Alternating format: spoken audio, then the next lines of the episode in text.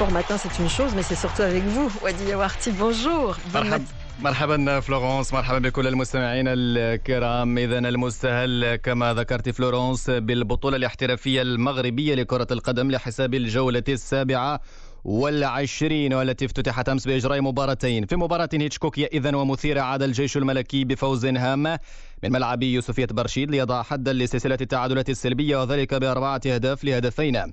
العساكر انتظروا عشر دقائق الأخيرة لحسم الأمور ودونوا ثلاثة أهداف كاملة بفضل تألق اللاعبين. عماد الرحولي وأبو بكر تانغارا بهذه النتيجة ارتقى الجيش الملكي إلى الصف السادس ب 39 نقطة فيما تراجع يوسفية برشيد إلى المركز الثاني عشر ب 30 نقطة بات معنيا حسابيا بالصراع من أجل البقاء. وفي مباراة ثانية الحسنية أفلح حسنية جدير في تحقيق الانتصار خارج الديار أمام الدفاع الحسني الجديدي بهدفين لهدف واحد.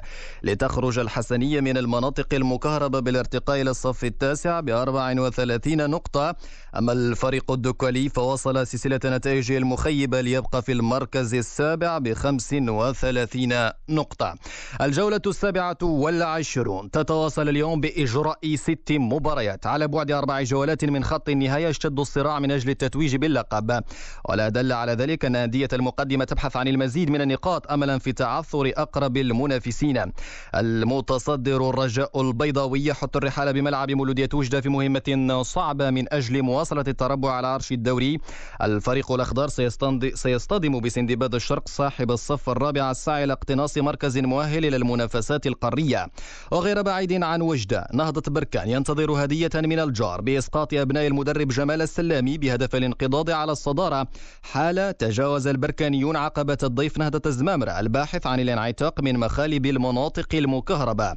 أما الوداد البيضاوي ثالث الترتيب فيتغير تعويض التعادل الأخير ضد المغرب التطواني حين يستقبل أولمبيك آسفي في الدار البيضاء والأخير أمامه سوى تحقيق الانتصار لمواصلة الضغط على الرجاء ونهضة بركان والدفاع عن اللقب حتى آخر رمق. وفي قمة الجولة السابعة والعشرين الشمال يتزين بالديربي الناري والمثير بين اتحاد طنجة وضيف المغرب التطواني فارس البغاز بشعار الخروج. من الصف الرابع عشر والابتعاد أكثر من حسابات النزول أما المغرب التطواني المتواجد في الصف الثامن فدو فمن دون ضغوط سيلعب الديربي بهدف الاقتراب من المراكز الخمس الأولى. عن هذا الديربي نستمع للاعب اتحاد طنجة عبد الغني معاوي. مباراة ديربي الكل كيبغي يفوز في هذه المقابلة خصوصا باش يفرح الجماهير تاعو. والفوز آه، حنا محتاجين ليه يمكن أكثر من فريق التطواني فاحنا غنضاعفوا الجهود ديالنا وغنحاولوا إن شاء الله يعني نقدموا واحد المقابلة اللي كبيرة اللي تخول لنا نفوزوا بواحد ثلاثة نقاط اللي تخلينا شوية نتقدموا في سبورة الترتيب.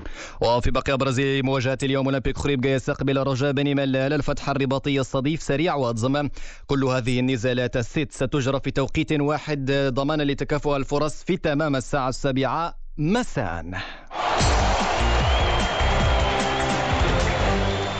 صفحة الرياضة الأوروبية نسأل من إنجلترا حيث حجز نادي توتنهام مساء أمس مقعده في ربع نهائي كأس رابطة الأندية الإنجليزية. بعدما تفوق على ضيفه إلى دو تشيلسي بركلات ترجيح 5-4 عقب تعادلهما هدف في كل شبكة في الوقت الأصلي.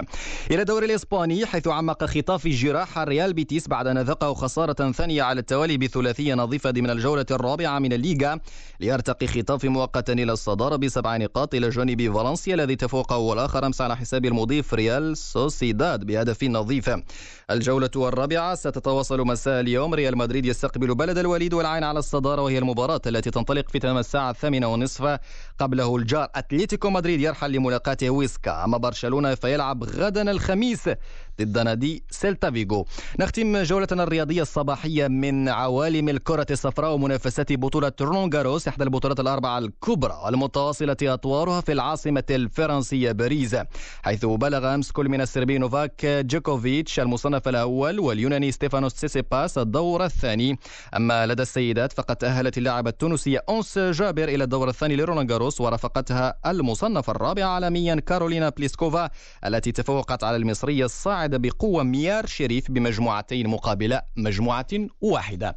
بهذا مستمعينا الكرام نكون قد بلغنا آخر محطات عدد اليوم من صباح الرياضة.